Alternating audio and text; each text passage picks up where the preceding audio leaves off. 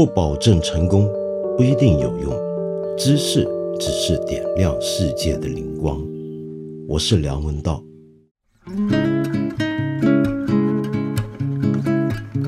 最近呢，泰国的新任国王马哈瓦吉拉隆功，也就是拉玛王朝的第十位国王，所以也叫做拉玛十世。他举行了一个一连三天，从五月四号到五月六号的一个，呃，非常的华丽，啊，非常的繁琐的这么一套加冕仪式。那么我们在新闻片段里面都看过了。那么在这个仪式当中呢，有一个小环节，就在网上，直到今天，你都还能够看到很多人在传在讨论。那就是这位国王册封他的新皇后，其实也是他的第四任妻子的这个场面。那这位皇后呢，在接受他册封的时候呢，国王是坐在他的宝座上，然后这个新任的皇后呢，就是匍匐在地的，侧着头的，啊，跪拜在地上来接受他的册封。那么看到这样的一个片段呢，很多朋友就在议论了，就是说呢。哎呀，做女人做到这么卑贱，那么看来泰国的女权是不行的。那么中国的女权分子怎么不去批评一下他们呢？其实这里呢，稍稍做一点点的研究，多看几条片段，不要只看这个片段，你就会发现这事儿呢跟男女无关，是不论男女。在见到国王的时候，跟他行礼都是行这种我们很多中国人都注意到的特殊的泰国式的跪拜礼，而且在行完礼之后仍然保持这个姿态，只是头稍微侧仰起来跟国王说话。这是不论男女都会这么对待国王。而且呢，如果回看两年前、三年前，当年的老泰王蒲美蓬。她去世，她驾崩的时候，那个时候网上也流传出很多的照片，就看到当时的一些的泰国的一些的重要的政治人物，比如说他们的总理，怎么样去参见泰王跟他的皇室的家属成员的时候，同样也是行这种大礼，而且呢，就算是对着皇后，或者说是泰王的他的女性家属。一般平民，就算你是男人，哪怕你位极人臣，到了总理，也是行这种大礼。我想说的就是，这种跪拜礼是不论男女啊，你见到太王或者王室家属，都是行这个礼。而你行这个礼的对象，不论男女，只要他是王室或者王室的核心人员，那么你都要行这样的一个礼。所以，首先我们要澄清一点的就是。这个事儿跟我们一般所说的男女平等还不一定相关，这是一个阶级问题。呃，说到这儿讲这么半天，其实我想讲的是什么呢？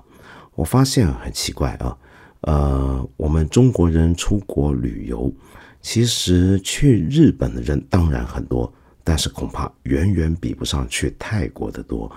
但是呢，一般在呃我们的文化讨论，比如说网上各种。的呃历史文化的相关的谈论里面，你会发现，谈到日本的时候呢，大家好像是有种比较羡慕、向往的感觉，要不就是会很容易记起一些民族仇恨，就很两极了。那么，但是一般而言呢，我们看到很多日本式的礼节呢，倒不容易发出一种讪笑，或者会去开人家玩笑。呃，会不会是因为我们觉得日本比较先进呢？我不知道，但是反过来，呃，在看到很多泰国的东西的时候，一般国人呢，好像就觉得在文化上面对他就稍微没那么重视了。这是什么原因呢？我也不是很清楚。我记得我在《一千零一夜》这个节目介绍过一本泰国的国民小说，他们的一本历史小说经典叫《四王朝》。那么在这本书的介绍里面，我就提到。其实泰国是一个极端讲究礼节，比我们中国这个礼仪之邦还有过之而无不及，甚至可能比日本都还要夸张的一个国家。那么，只不过平常呢，我们中国人对这套礼节太不熟悉了，或者觉得去泰国就吃喝玩闹，啊，稍微可能知道一点点的禁忌，但是好像也不用太过在乎。去泰国基本上就抱着一种泰囧心情就对了。那么难怪两三年前曾经有过一股网上的热潮，就是大家在传那些刚才我说的那种泰国式的平民见到王室成员的这种跪拜礼的时候，我记得那时候很多网上的新闻。段子写手写的文章标题是这么来形容这些跪拜礼，是说这些跪拜礼太可笑了。那么都是这么一种带着开玩笑的，甚至有点蔑视的讲法，那么来形容他们。其实你反过来想，你就会发现，如果今天一个外国人看到我们很多中国式的东西，我们的礼仪，他第一反应可能也是笑。这也许是个人之常情。我们看到跟我们不一样的东西、不同的东西，我们就觉得它怪。怪呢，然后你就有时候就觉得他怪到可笑的地步。然而这没关系啊，你笑了或者暗自笑了之后，下一步你做什么呢？你有没有想过更加深入的了解一点，而不只是这个本能的笑的反应而已呢？我觉得到了这个地步，基本上就分得出一个人。对于文明跟教养的这个追求的看法的差异了。说回太王加冕啊，其实这是一次很难得的一次礼仪。那么我们先不谈啊，马哈瓦杰拉隆功他本人一些的故事，跟他作为一个国家元首的政治影响力的问题，这方面也许这几天你都在很多评论上面看到了，我不多说。但是我想讲的是，他这套非常。嗯，隆重的、华丽的这一个要用三天时间来举行的加冕登基仪式，其实非常难得的地方，是因为它很集中的让我们，包括连泰国人在内啊，都能够好好的看一次一般人不容易见到的传统礼节，跟他们文化里面一些很特殊的地方，种种的宗教象征符号都集中在这里头了。你想想看，毕竟上一回，啊，有人见到泰王的登基仪式，已经要数到七十多年前了。因为当年的拉玛九世普美龙，呃，他在位总共七十年又一百二十六天，那么是泰国历史上执政时期最长的一位君王。所以这次这个仪式很特别，它特别在什么地方呢？当然，我们也在很多相片或者是报道里面看到了。哦，出现了很多的宝物。那么知道有二十八件王室的至宝会出现在这个仪式当中，其中最重要的呢有五样东西。那么大家最注意的就是那顶尖顶的金冠，总共有七点三公斤那么重，戴在人的头上不知如何身受。但其实这里头啊，最重要的一件宝物其实是一个九层的一个阳伞。那这把阳伞呢，也是当然不是一般的阳伞。用我们中国话的讲法来讲，你可以形容它就是华盖。这种阳伞啊，其实是一种充满了印度教风格的一种伞。呃，你在整个东南亚地区的古文明国家，比如说大家熟悉的另一个旅游胜地柬埔寨，在它的文明古都吴哥，你都能够看到很多这种伞的造型。那这种伞呢，其实是来自印度的。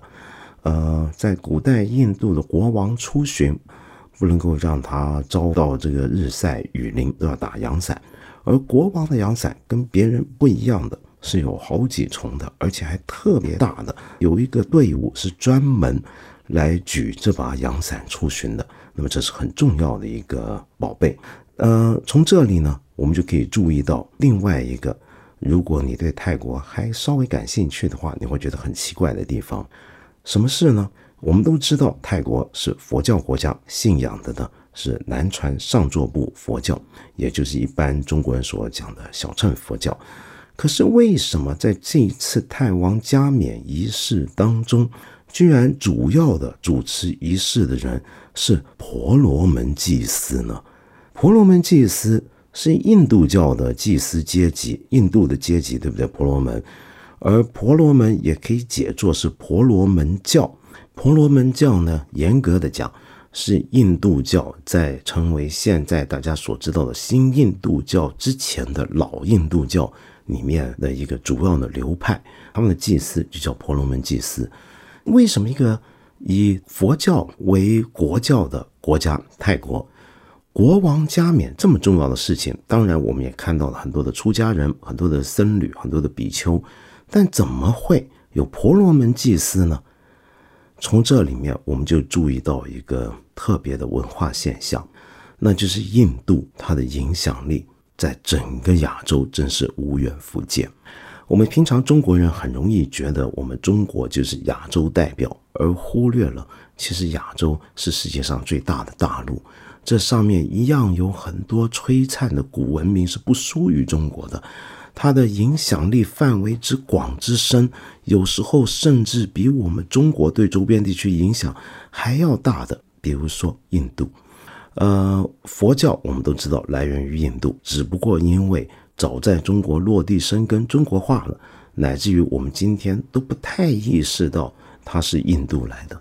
那么，但是你到了东南亚，到了泰国、柬埔寨，到了越南。啊，甚至在印尼、马来西亚这种今天的穆斯林国家，你去看它古代的遗迹，你都能够深深的看到以前的印度教的影响。其实泰国虽然说是个佛教国家，但是自古以来，印度教尤其是婆罗门教在泰国就留下了很深很深的印记。比如说，有这么一座很重要的曼谷的一座寺庙啊。其实就是他们泰国的印度教的总坛，有人叫做婆罗森寺啊。那么一般中国人是这么来叫法。那么这样一个寺庙呢，其实你就能够看到泰国是有印度教徒，人口很少，只不过才五万多人。但尽管人口很少，但是它在历史上形成的力量却非常大。比如说。泰国最有名的一个国家神话经典，也就是我们看很多的泰国的舞蹈或者是传统的戏剧都能够看到的一个长篇的史诗，叫做《拉玛坚》。拉玛坚是什么呢？其实拉玛坚呢，就是印度两大史诗之一的《罗摩衍那》的泰国化的版本。把原来罗摩衍那里面很多的印度地名都改成了泰国地名，整个故事发生的背景都搬到泰国去了。那么这就是你看到印度教在泰国或者印度文化在泰国留下的影响。那么另外呢，很多中国人去曼谷呢都喜欢去拜四面佛嘛。四面佛其实是个汉人的误称，那个四面佛它并不是佛，它是印度教里面的梵天。呃，只不过中国人不就所以就把它叫做佛了。其实它是梵天，梵天是什么？是印度教的三大主神之一，创造世界宇宙万物的主神，叫做梵天。好，那么说回泰国王室跟印度教的关系，其实泰国王室一直以来都跟印度教有很深的关系，尤其是在加冕仪式上面。呃，在加冕仪式里面，其中有一个很重要的环节，那么西方人喜欢叫抹油或者叫受膏，因为有点像以前从以色列、希伯来或者欧洲的国王，他们都很喜欢就在登基的时候呢，要抹一种香油或者种种的调和的香料在国王的头顶上，包括英国的国王要继位的话，也要抹膏的，于是被抹膏的人叫受膏者。但是其实呢，在亚洲的语境里面，这不叫做受膏。比如说，这个泰王加冕仪式里面有一个环节啊，就是用泰国最大的五条主要河流的河水净化过之后，用这个水了来给泰王净身沐浴。净身沐浴之后，就要举行西方人所说的呃抹油仪式。这个仪式呢，就是拿这些水，那么经过一连串非常复杂的诵经程序。泰王自己用手指把那些水点起来，抹在自己的脸上。这个仪式啊，其实有个梵文的名字，叫做 Abhishek。Abhishek 的中文翻译大家可能就比较熟悉了，那就是灌顶，对不对？我们常常说藏传佛教有灌顶，所谓的灌顶其实就是一种来自于古代印度的一种仪式。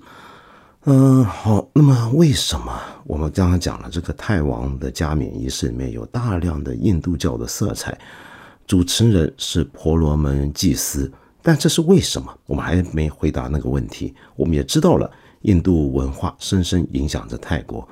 呃，但为什么泰王身为泰国佛教的王室的守护者、护法者，他会这么的接受印度教在他的加冕仪式里面产生作用呢？其中一个理由啊，就是古代的泰国王室跟从至少。从素可泰王朝，也就是泰国最早的一个有史可考那个王朝，呃，一直发展到阿育帝耶王朝，也就是很多中国游客去曼谷顺便会去的。它的上一个王朝的首都古都大城，中文叫大城的阿尤提亚，这个地方呢，都已经有很强烈的印度教文化。那么当时呢，他们有一种想法，觉得佛教是平民百姓的宗教。那么王室呢？除了佛教之外，还要坚守印度教的一些的特色。这是为什么？这是因为印度教里面有一种很特殊的观念，这个观念在东南亚国家尤其流行。比如说以前的高棉帝国啊，也就是吴哥王朝，就最能够看到了，就是他们相信一个国家的国王，其实呢是神王。这个神王的梵文叫 Diva Raja。顾名思义，，diva 是神嘛，Raja 就王，神王是什么？这是一种典型的神权政治思想，就是一个活生生的人间的国王，他不是一般人，他其实是天神的化身，他是一个代表神旨在地球大地之上统治人民的这么一个无上的君主。那么这种神王观念在东南亚各国以前都非常流行，从缅甸到柬埔寨到老挝到泰国，呃，还有越南南部的占婆王朝都非常流行。那么泰国王室基本上就延续了这种想法，而且呢，这种神王传统啊，还有另一面也跟佛教相关，它跟佛教是相互产生作用的。佛教里面自古以来有种概念叫转轮王，也叫转轮法王。比如说印度古代的圣王阿育王就是很有名的转轮王。转轮王是什么意思呢？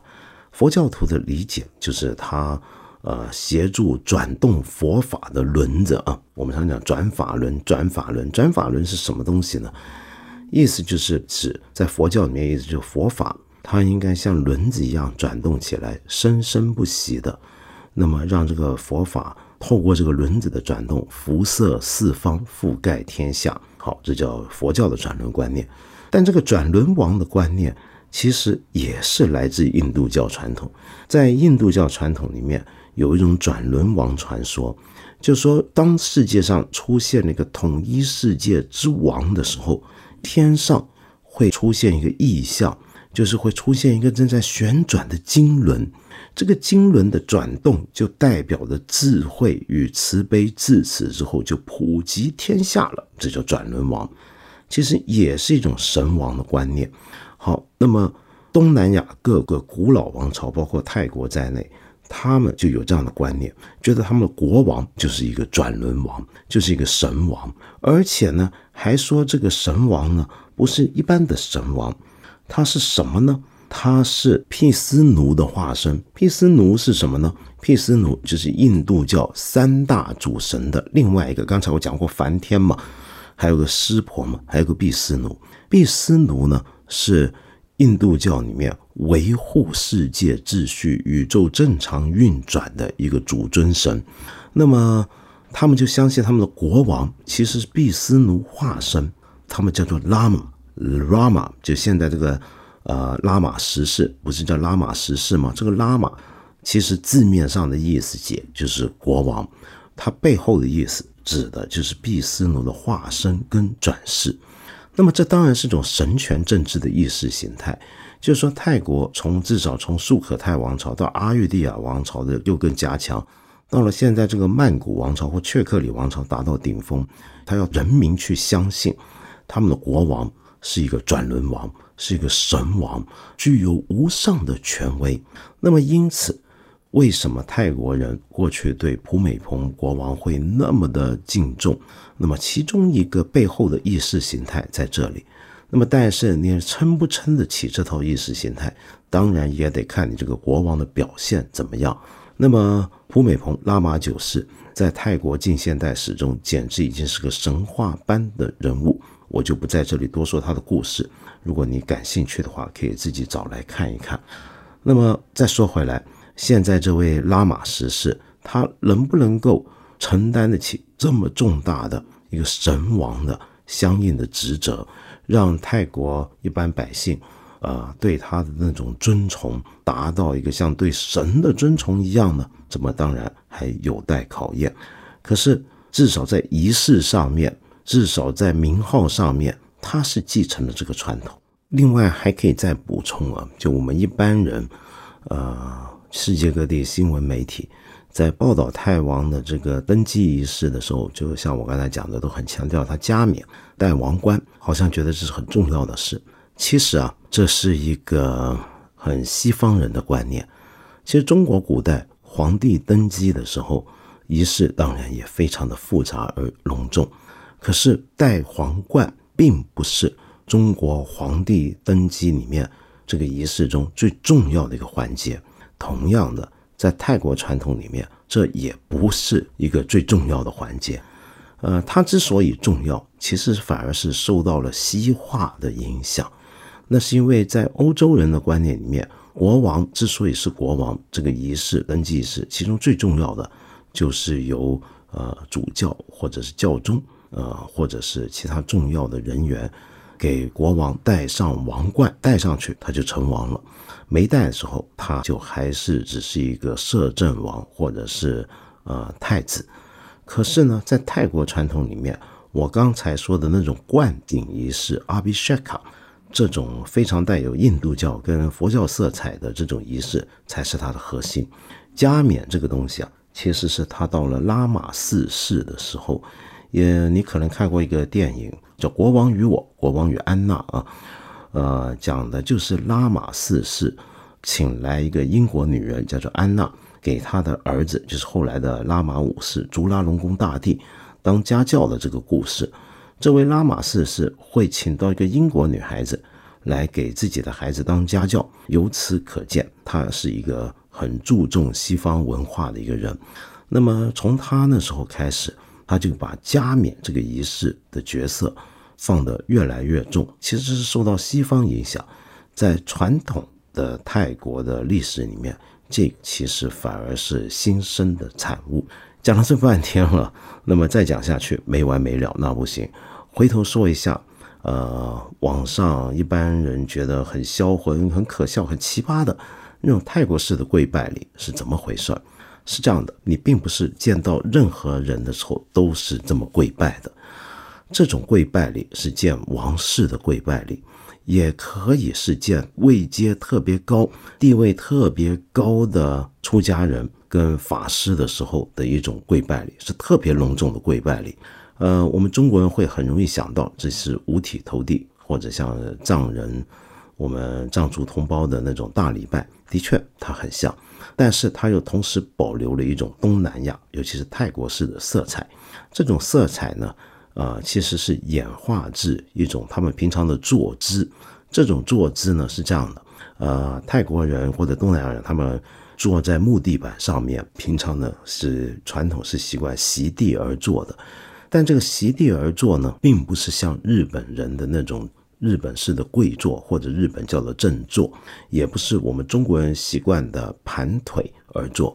他们的坐呢，呃，比较隆重的做法是一种两个膝盖弯到身前，然后把两只脚往一个方向侧摆，这么一种做法，就整个人身体是倾斜的，是有点扭曲的。那么这种坐呢，你坐不习惯的话是很痛苦的，你会觉得很难受的。呃，这种坐呢，也有个叫法，叫天神坐。那为什么要这么样子做呢？这么做舒服吗？他肯定不舒服。他这么做的理由啊，就是当你在寺院里面，你对着出家人坐的时候，或者对着长辈坐的时候，你就要这么做了。为什么呢？你这么做，你就会注意到一个特点：你的脚尖是不会朝向你的正对面的人的。比如说，你眼前是一位你的师傅、出家人、法师，或者你的父母，或者你的尊长，那么你盘腿而坐，那就不好了，因为你盘腿而坐，你的脚尖两个脚的脚尖都是朝着他，这不礼貌。礼貌的做法就脚尖不能朝他。那脚尖怎么不朝他呢？那只好两个脚是往一边打侧着这么来做。好，那么既然这是一种尊敬的做法，那于是就衍生出来的跪拜礼，就是由这种侧坐，然后起身伏地而行跪拜。那么是这样子发展过来的。所以我们要了解，呃，很多我们觉得很可笑的东西，背后代表的是一种特别隆重的礼貌的观念。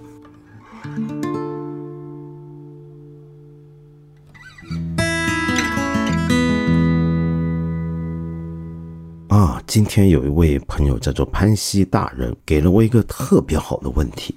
他说想跟我探讨一下关于女权甚至人权的边界。理由是呢，你看到一个新闻，就著名的好莱坞女演员啊，啊，娜塔莉·波特曼 （Natalie Portman），她倡导大家不要吃鸡蛋和牛奶。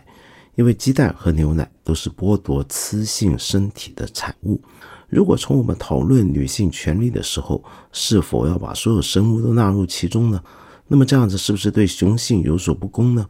因为很多物种里面都是由雄性担任主要角色，比如说蜜蜂。但是鸡蛋和牛奶又的确是日常所谓最能体现剥夺雌性身体的产物，所以成为被保护的对象。然而，鸡蛋和牛奶是低收入人群所能获取的最低廉的吸收营养的食物。如果不生产鸡蛋和牛奶，是否也会剥夺了他们的权利呢？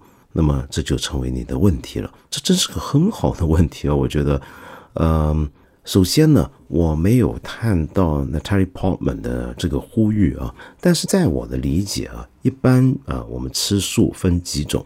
呃，一种素呢，就是不吃肉类、不吃荤这种我们比较熟悉的吃素，但是也有一些人吃的所谓的全素 （vegan）。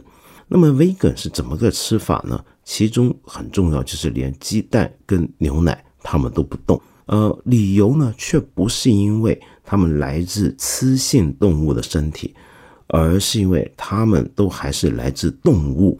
那么这是一种。呃，有传统的一种观念，就跟我们今天这个节目里面提到的印度文化影响一样。在古代的印度文化里面，有一个很重要的观念叫 ahimsa，就是无伤。在佛教里面呢，它表现出来就是不杀生。而印度还有另一个很重要的宗教，就耆那教。耆那教呢，就是持有刚才我说这种观点，他会觉得连动物身体产出的你都不应该去吃。包括鸡蛋和牛奶，因为它们都在剥削的动物，使动物痛苦。因为你要想想看啊，从尤其现代工业化的食品，呃，很多鸡就会基本上变成了生鸡蛋的机器。虽然它是个生命，但是被人当成机器来使。奶牛也是一样。于是呢，现代又出现了一种新的观念，就是有些人呢是要保护动物权利，保护动物权利就注意到，其实很多的动物。呃，我们就算不杀它，但是它为了要负责生产这个奶跟蛋给我们，它其实也受到了莫大的痛苦。那么觉得这是不对的。好，这就牵涉到现代伦理学里面其中一个问题，就是动物伦理的问题。那么动物伦理，我知道在中国已经有很大的争论。我们今天还在网上，你想想看，连谈吃不吃狗肉都还很成争论的情况下。那么当然，你要说动物的伦理，动物应不应该被伤害，就更会惹起人争论。一般而言呢，主张要保护动物权利的朋友会被人认为是圣母婊，对不对？那么这已经是个很大的争论啊。但话说回来，我卖个小广告，很快的，我们看理想会推出一个节目，谈的就是当今世界上种种的关于动物的这些伦理跟哲学的争议。尤其是特别适合我们，呃，很多的猫奴们 来收听，因为这个节目还会谈到人跟动物的种种的关系背后的哲学思考。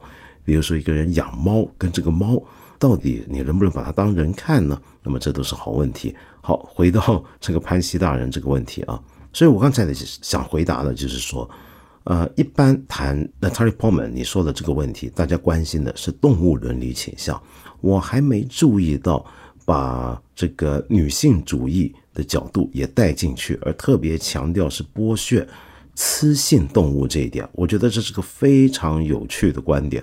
我现在回答不了你，我对这个问题怎么看？因为我没有任何研究，我要回去好好研究一下。然而，我觉得你指出了相当重要的另一面，就是说呢，其实对我们世界上面绝大部分地区的人而言啊，很多人他其实最能够获得日常蛋白质的地方就是鸡蛋跟牛奶，他们是比较廉价的营养品。呃，当然，吃素的朋友会告诉我们，蛋白质你还可以从很多别的地方取得，比如豆类。但是，一般而言，鸡蛋跟牛奶确实是个比较廉价、容易取得、营养成分高的东西。假如说我们不剥削动物，或者不剥削雌性动物，不吃它们的话，那么那些很穷苦的人，他怎么去获得这些珍贵的养分来源呢？呃，这就是一个今天我觉得在谈环保或者谈动物伦理时候常见的问题。我们今天很多人都觉得想过一个绿色的生活，要尽量吃一些有机的东西，日常生活之中尽量用一些不要破坏环境的东西，进行所谓的绿色消费。可是绿色消费在今天却是一个特别昂贵的东西。呃，你仔细去看看市面上面，凡是标榜环保的东西，一般都很有可能比不环保的东西要贵。这就好比电动车。啊，一开始出来的时候，绝对也比一般的柴油车、汽油车要贵，所以你想保护环境，你就要付出更高的代价。那么很自然的，环保就被人认为，因此是一种很中产阶级的意识形态。呃，凡是讲环保的人，都是一些已经吃饱了的人，那么他们的这种利益就直接的跟劳工低下阶层形成了冲突。可是呢？我们可以换一个角度来想啊，为什么环保的东西、绿色的东西，或者讲究对动物权利的东西就会变得更贵呢？其实只是因为这个市场还不够大。当这个市场足够大、规模足够大、生产成本能降低的时候，种种的代替我们现有消费品的东西，它们的价格也就会下降了。比如说，这个电动车的价格不就是不断的正在下降之中吗？而很多的环保的物品的价格这几年也比前几年便宜很多了。假如说，呃，要做一些代替鸡蛋跟牛奶的，呃，高级的蛋白质营养来源，它的需求量大了的话，会不会它的价格也会下降呢？这会不会是一个另一个角度来看您这个问题的办法呢？啊，我不知道，我还很开放对你这个问题的看法。呃，我觉得我们大家日后可以好好继续再讨论下去。我们八分这个节目每星期三、每星期五都会在看理想 APP 和看理想微信公众号同步更新，欢迎你给我留言。提出你的问题或者建议，我们今天就先聊到这里了，下期节目再接着谈。